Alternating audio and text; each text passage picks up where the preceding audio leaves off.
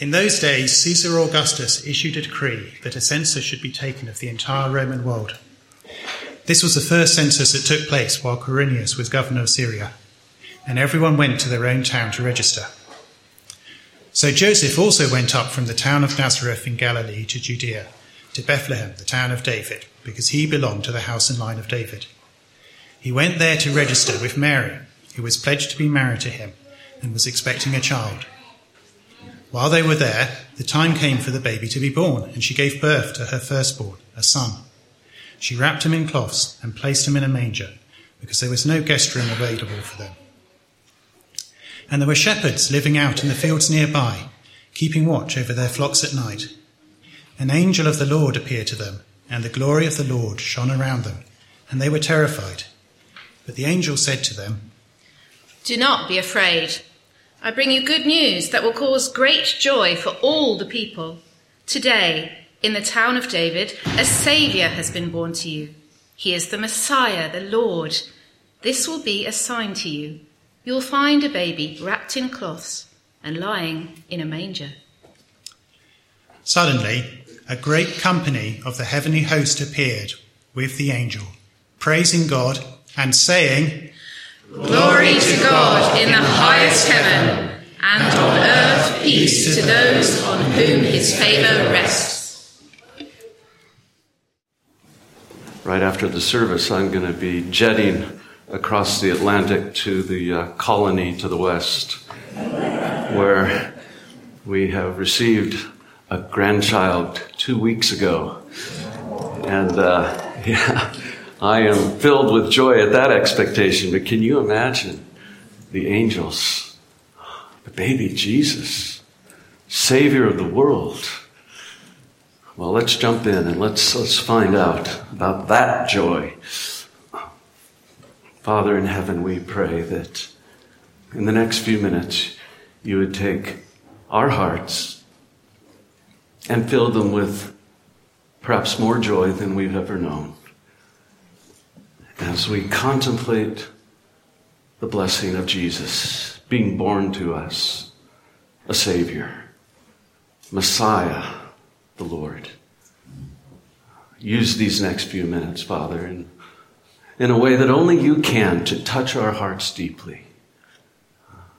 We're ready to hear from you. For Christ's sake, for your glory, for our good, we pray. Amen.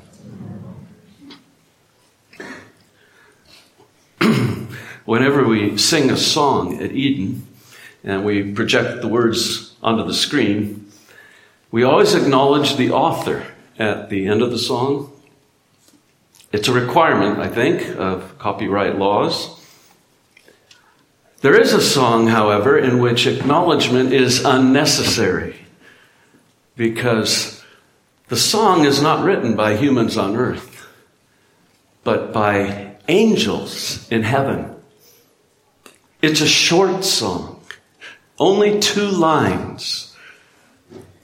But as my parents used to remind us at Christmas time, big things can come in small packages. Such as a great Savior wrapped in the humble cloths of a vulnerable baby. Such as perhaps history's greatest ever celebration, lasting only seconds great company of the heavenly host, praising God and singing a mere two lines Glory to God in the highest heaven, and on earth, peace to those on whom his favor rests. Into these two lines is packed inestimable riches but before we get to the riches, notice the parallel structure of the two lines. We have it up here on the screen. Each line has three parts corresponding to the three parts of the other line. I've arranged the two lines to reflect the parallelism. In the highest places, that's the first part, glory, second part, to God, third part. And then in parallel, on earth, peace in men and women of whom God thinks well. a baby is born. And in consequence, according to the angels, two things are happening. In the highest places, God is receiving glory.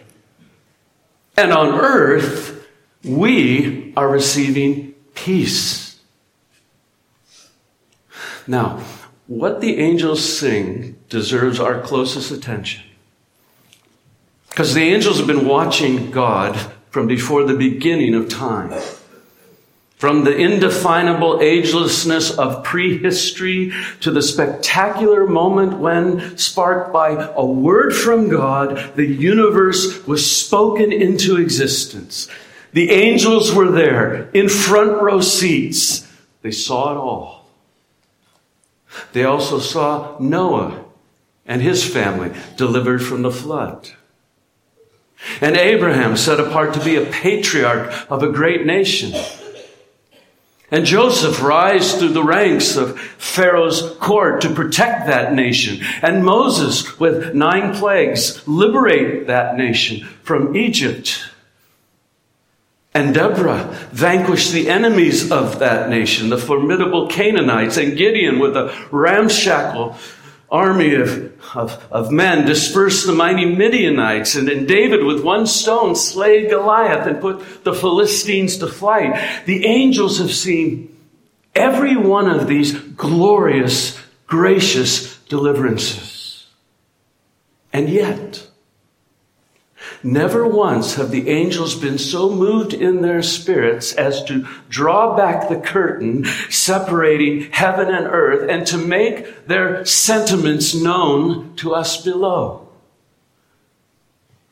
Until that one starry night above the hills outside Jerusalem when a lower rung of shepherds were doing the unappealing work of watching over the temple sheep, the sheep bound for sacrifice, suddenly the angels could contain themselves no longer. For what was happening before their eyes was a deliverance unprecedented in all eternity. The birth of a Savior, a deliverer, Christ the Messiah, the Lord. And they flung open the windows separating the celestial from the terrestrial, and they erupted in a song more joyful than ever before heard by human ears. In the highest places, glory to God. And on earth, peace in men and women of whom he thinks well. When a great company of the heavenly host open their mouths, we must listen ever so intently. Because the angels see clearly what we see only darkly. So, so let's listen to this song. The first line In the highest places, God is receiving glory. Now, the word highest here is an adjective in Greek and it stands alone in the verse. It needs a noun to complete it. Since the adjective is plural, it needs a plural noun, such as places. In the highest places, or the highest heavens. You know, there's so much about the highest places that are a mystery. But, but we do know far more than the first century shepherds. They, they say that, that what lies above us in the highest places is an expanse measuring 46.5 billion light years, stretching all the way up to the edge of the universe. And it's populated by 200 billion trillion stars, of which only 9,000 are visible to the naked eye here below. And I've often wondered, and you probably have too, what's happening in the highest places? Is there any consciousness? Is there any intelligence up there?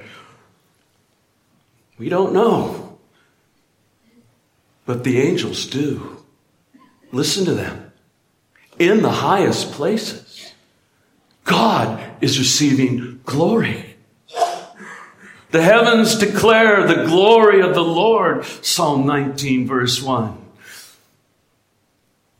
It would seem that the highest places, that the highest places can see the eternal power and divine nature of God. It's clearly visible to them, unlike lower places such as the earth, where men and women tend to suppress the truth, neither glorifying God as God or giving Him thanks. Romans 1. But what brings the highest places to raptures is that God is actually doing something on earth that is far and away beyond anything the angels have ever witnessed before throughout all of eternity. A baby is born on a speck of a planet in a third rate solar system. At the far edge of a galaxy that is 100,000 light years in diameter, today is born to you a Savior. Christ the Lord. The Lord. The Lord Himself, Yahweh, the God of creation, born on earth does it sound preposterous? I mean, the very idea is enough to make skeptics laugh in derision. God, if there is such a thing born to us on earth, a Savior, don't be skeptical.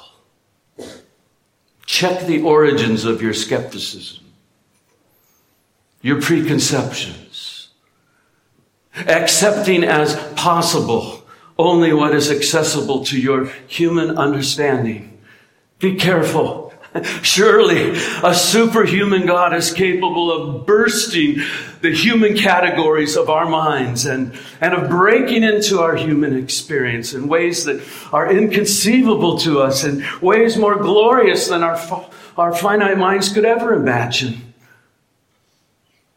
That's why it's so important to listen to those with greater insight than we. Angels who've seen everything, who know God best. What to agnostics below is absurd is to angels above awe inspiring. Why do we disbelieve what the causes the angels to rejoice? Just breaks my heart at times to see how much joy the world is missing out on because they disbelieve. The angels tell us what's happening in our universe. In the highest places, God is receiving glory because the second line on earth, we are receiving peace Yahweh, the Lord, is bringing peace to earth. And I immediately, we probably think in terms of external peace, don't we? Put, God's going to put an end to conflict and war, and He's eradicating race, relational strife and, and anger and betrayal and divorce and exploitation and hallelujah! Wouldn't it be wonderful to have an end to external peace? But actually, there's a bigger peace that that God is bringing that's going to have an impact on external peace. It's, it's, well, it's internal peace. It's the second line. Look at the second line. And on earth, peace in men and women. The Greek preposition here uh, is the word en, which is most often translated in. I know many English translations say peace to men and women and peace among men and women, and those are good translations, but I think I want to use the word en here to mean what it most often means, which is in. This is where peace is needed the most. In men and women. Inside their hearts. It's the hearts of humans. They're so messed up, so lacking in peace. The human heart is restless, says Augustine. Empty, says Pascal. Straw, says Eliot. Sad, says Percy. Angry, says Steinbeck. Decaying, says Becker. Suicidal, says Tolstoy. Dissatisfied, says Russell. Oh, what a lot wrong there is with the human heart. We cry peace, peace, but there is no peace in our hearts. Well, today, in the town of David, that's all about to change. Sing the angels. Born to you is a Savior, Christ the Lord, who will bring peace into the hearts of men and women. The peace of God that transcends all understanding, says the apostle Paul, will guard your hearts in Christ Jesus. And remember what Jesus said when he grew up to be a man? Do not let your hearts be troubled. Peace I leave you. My peace I give to you. Peace. This is good, isn't it? What is this peace? Well, it's, it's certainly not the debris of restlessness that clutters our hearts or the emptiness or the sadness or the frustration or the decay or the anger or the disappointments. Instead, it's got to be hearts filled with something else. And the angels are saying it's hearts filled with the child of Christmas. Says Paul, let the peace of Christ rule in your hearts Colossians 3:15. Let the peace of Christ rule in your hearts. Nothing else ruling in your heart. The peace of Christ ruling in your hearts. But here we have a problem. It's a problem of our own making. According to the Bible, we have pushed God out of our hearts. We've turned to our own way, seeking to make a life for ourselves apart from God, by ourselves, according to our own selfish desires, searching for inner peace in the things of our own choosing, staining our hearts in the process, making them uninhabitable by the sinless Christ. Since the beginning of time, we have been singing the sad song of sin. And in the process, disqualifying ourselves for the inner peace which the angels are announcing so joyfully. But there's hope great hope. There is a, a final note of the song of the angels, a last word which we have not yet heard, a word which perhaps more than any other word in this two line song explains the uncontainable praise of these angels. It's the word eudokias in Greek, which literally means to think well. And on earth, peace in men and women of whom God, Eudokius, thinks well.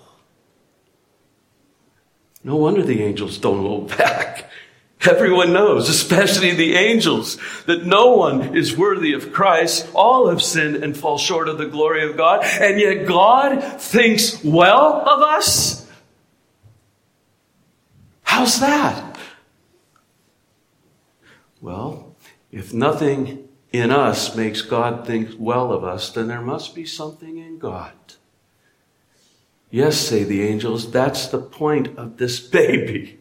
The, the, child of Christmas. The Lord Himself coming to earth to give Himself reason to think well of us. Something the Lord would do. Anticipated in a humble trough fulfilled in a humble cross. When this child was old enough, he would mount the cross, taking onto his shoulders our sins and cloaking our shoulders with his righteousness thereby reconciling us to himself, making peace by the blood of his cross in order to present us holy in his sight without blemish and free from accusation. I'm quoting from Paul, Colossians 1, so that we could be people of whom the heavenly father thinks well. Hearts once polluted by sin, now cleansed by the shedding of the Savior's blood, making us holy and blameless, a fit habitation for Christ Himself. This is so good. No wonder the angels are exploding in raptures of joy. I wonder if, does this describe you this morning? Are you someone of whom God thinks well? Someone whose sins have been taken away and paid for by the penal substitution of Jesus Christ for us? Are you someone whose heart has now been inhabited by Christ? Don't be left out. Come to this Savior. In fact, if you come to Him, you can be assured that He is already coming to you. Give your heart to Christ. Prepare room in your heart for Christ. If you've never done this before, do it today. Let the peace of Christ come and rule in your heart. Because if it doesn't, something else will. You know, there are only two possibilities for your heart either to be filled with the peace of Christ or to be filled with the fears of this world. That's it. Peace or fear. The only two options for the human heart. One of them will rule in your heart. And when the angels appeared to the shepherds, the shepherds were what? Terrified.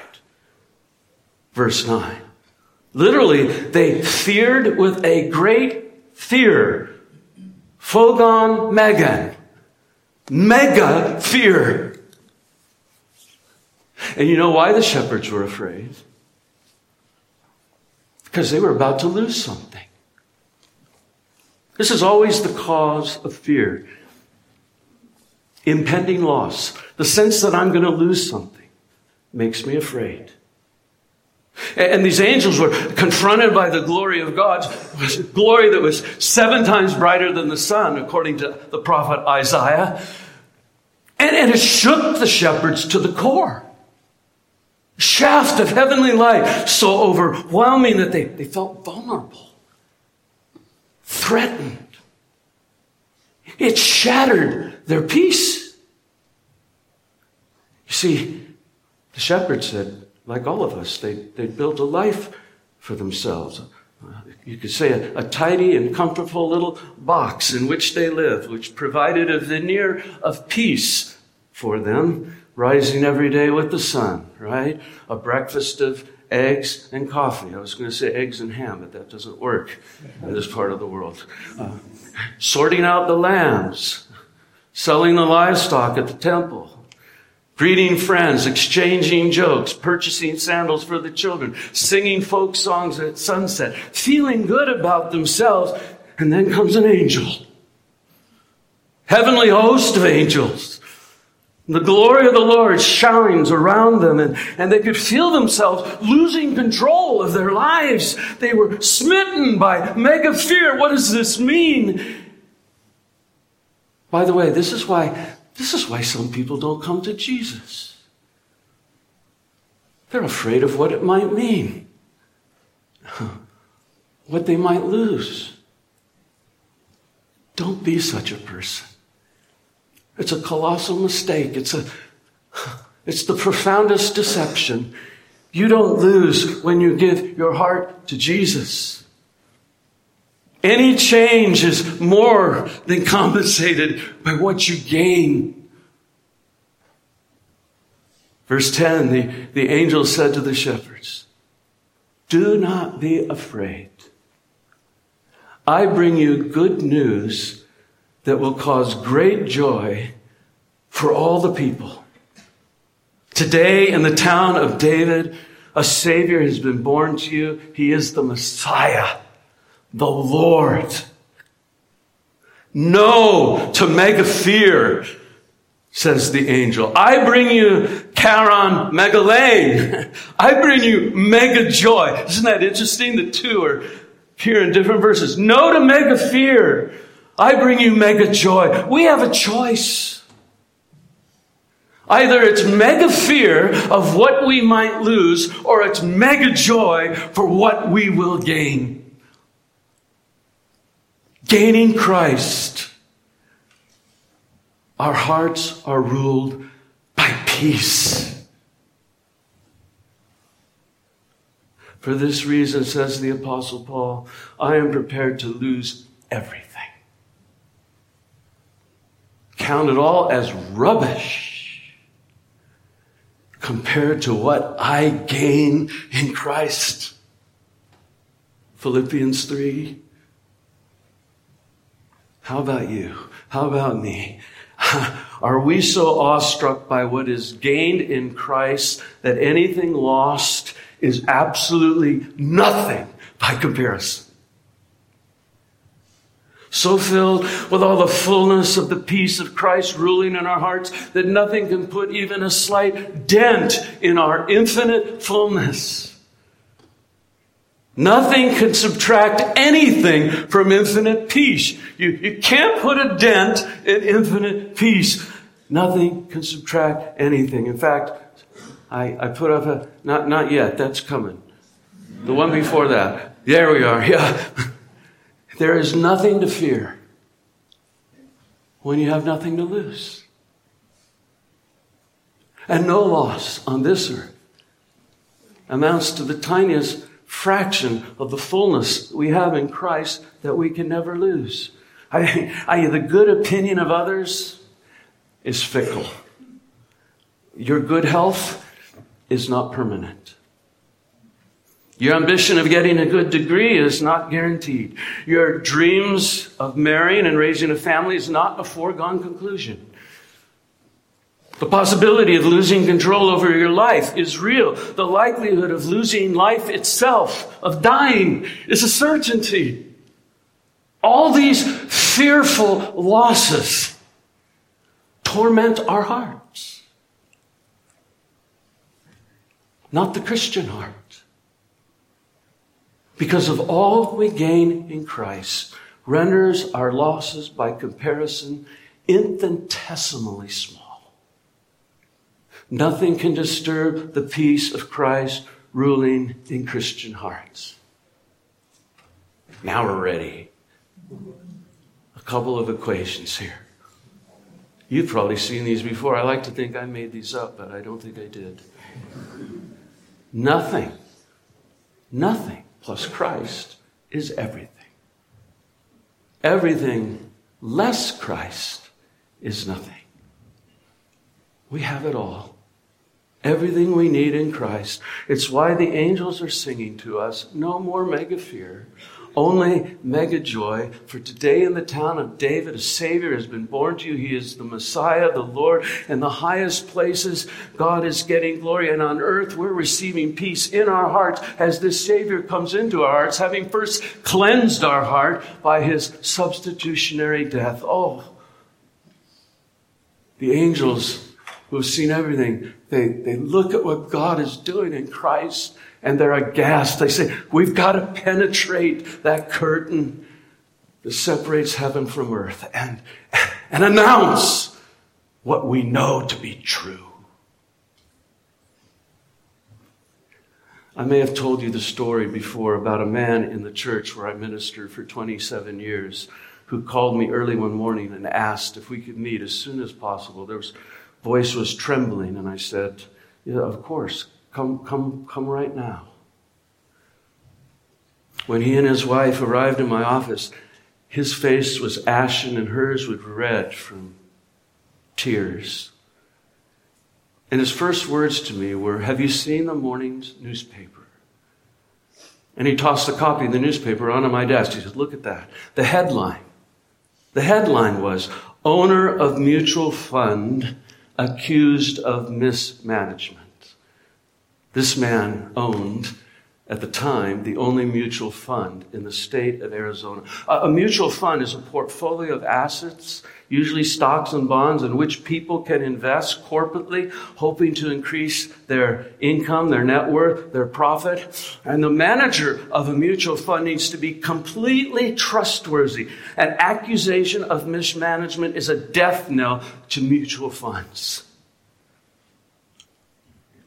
I haven't done anything wrong, Pastor said the Christian brother. But with a headline like that, I'm ruined. There'll be a run on the fund, investors withdrawing their money. We will have nothing. Well, listening to him, I, I, I knew he was in big trouble.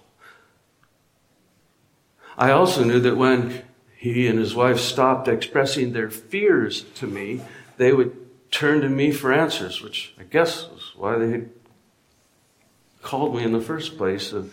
But I was sitting there thinking, what am I going to say? You're right. You're just about to lose everything. No, I needed to come up with something more encouraging. So, as I often do, I, while they were still talking, I'm praying silently. Oh, God, give me an answer. Give me an answer. Please, Lord, just something to say. And the Lord did. And when they, when they finally went silent and they looked at me with their broken eyes, I said, You know, you haven't really lost a thing. Well, they, were, they looked utterly shocked, as though I hadn't heard a word they had been saying. I said, No, you haven't lost a thing. You have Jesus Christ dwelling in your hearts. And you are so full of His peace and His love and His joy and His power that no loss in this world can diminish your fullness even slightly. And we talked for a full hour about who we are in Christ and who Christ is in us. Nothing plus Christ is everything. And right before my eyes was one of the greatest moments of my ministry. A miracle happened. Mega fear turned to mega joy. Despite what the world would think of them after the day's headlines, God still felt, thought well of them because of what Christ had done. And if God is for you, who can be against you? If the peace of Christ rules in your heart, then there's no room for fear. And when they got up, tears still filling their eyes, they had become tears of joy. What a moment. Just amazing. And they thanked me. And they thanked me. And I said, It's not I. And they said, We know. We know. It's Christ. And arm in arm, they left my office. Three years later, a letter comes to me at church, and it's from them. They had lost everything the fund, the income, the house, the reputation, the friends, the state. They had to move to another state. And this is how the letter began Dear Pastor Tim, do you remember that day in your office three years ago? I'm thinking, how could I ever forget? It was the beginning of a new life for us when the peace of Christ began to rule in our hearts. Losing everything was the best thing that ever happened to us because it was then we learned that with Christ we have all we need and couldn't have more. We are so full.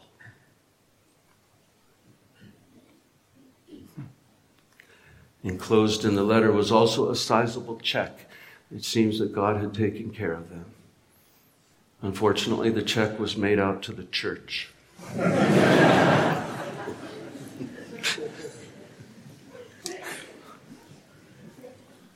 There's nothing to fear, brothers and sisters, when there's nothing to lose. By the way, as I do every time I preach, I preach first to myself. I, I need, I need this song. I need this. There's nothing to fear when there's nothing to lose. When you have the peace of Christ in your heart, which can be there starting today because of his sacrificial death on the cross, cleansing your heart, making it habitable for him to indwell. When you have Christ in your heart, you have peace. You have perfect peace. You have everlasting peace.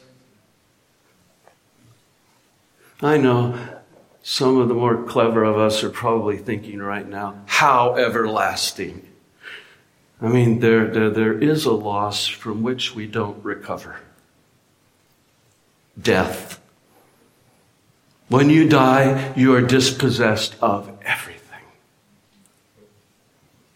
I'm afraid of dying with a mega fear. Really? It can be just the opposite.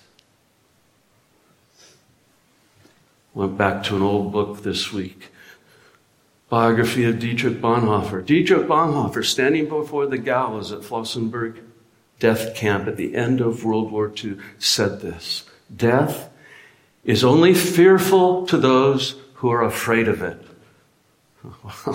yeah, yeah, yeah. Something better better be coming. I, it's, yeah, there is. He says, To those who believe in Christ, death is the greatest gift of grace. It's the gateway to our homeland. It's the tabernacle of joy, the everlasting kingdom of peace.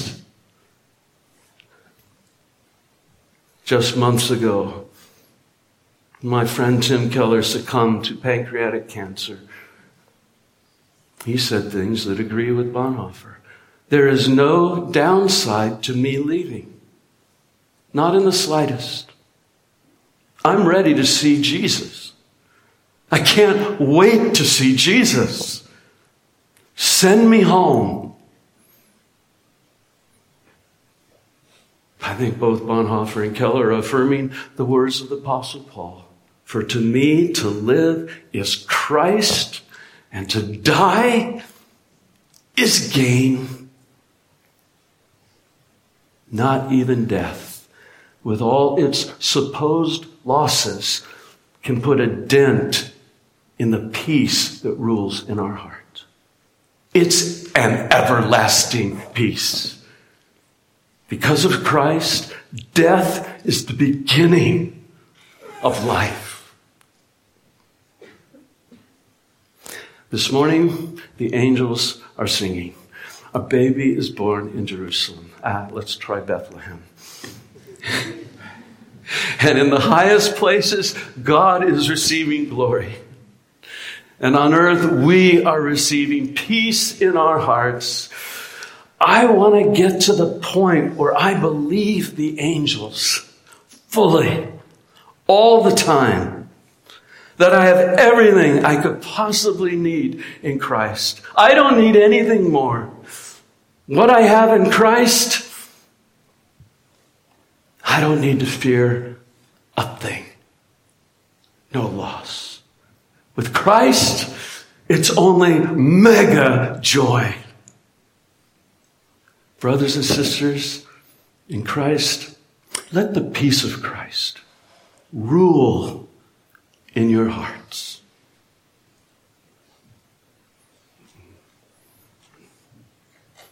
Amen. Amen, Father. Thank you for this song. And thank you that no song ever sung is truer than the one the angels have brought to us. Thank you, Father, that you came to us in the child of your Son, Jesus, and you died on a cross for us, paying the penalty for our sins so that we could be just in your eyes, righteous in your eyes, so that our hearts could be habitable for your Son, the Spirit of Christ. And Father, oh, the peace it gives us. Father, forgive us for living in our fears too often, for being afraid of what we might lose.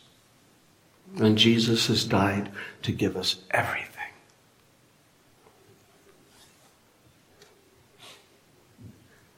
Father, we want to give up that sad song of fear and sing the glorious song of joy. Possible because you came to us at Christmas. We want to listen to the angels. Father, we want to, we want to hark. The herald angels are singing. Glory to the newborn King. Father, we finish this prayer now by singing to you. Hark the herald angels sing. Hear us as we, like they did, praise you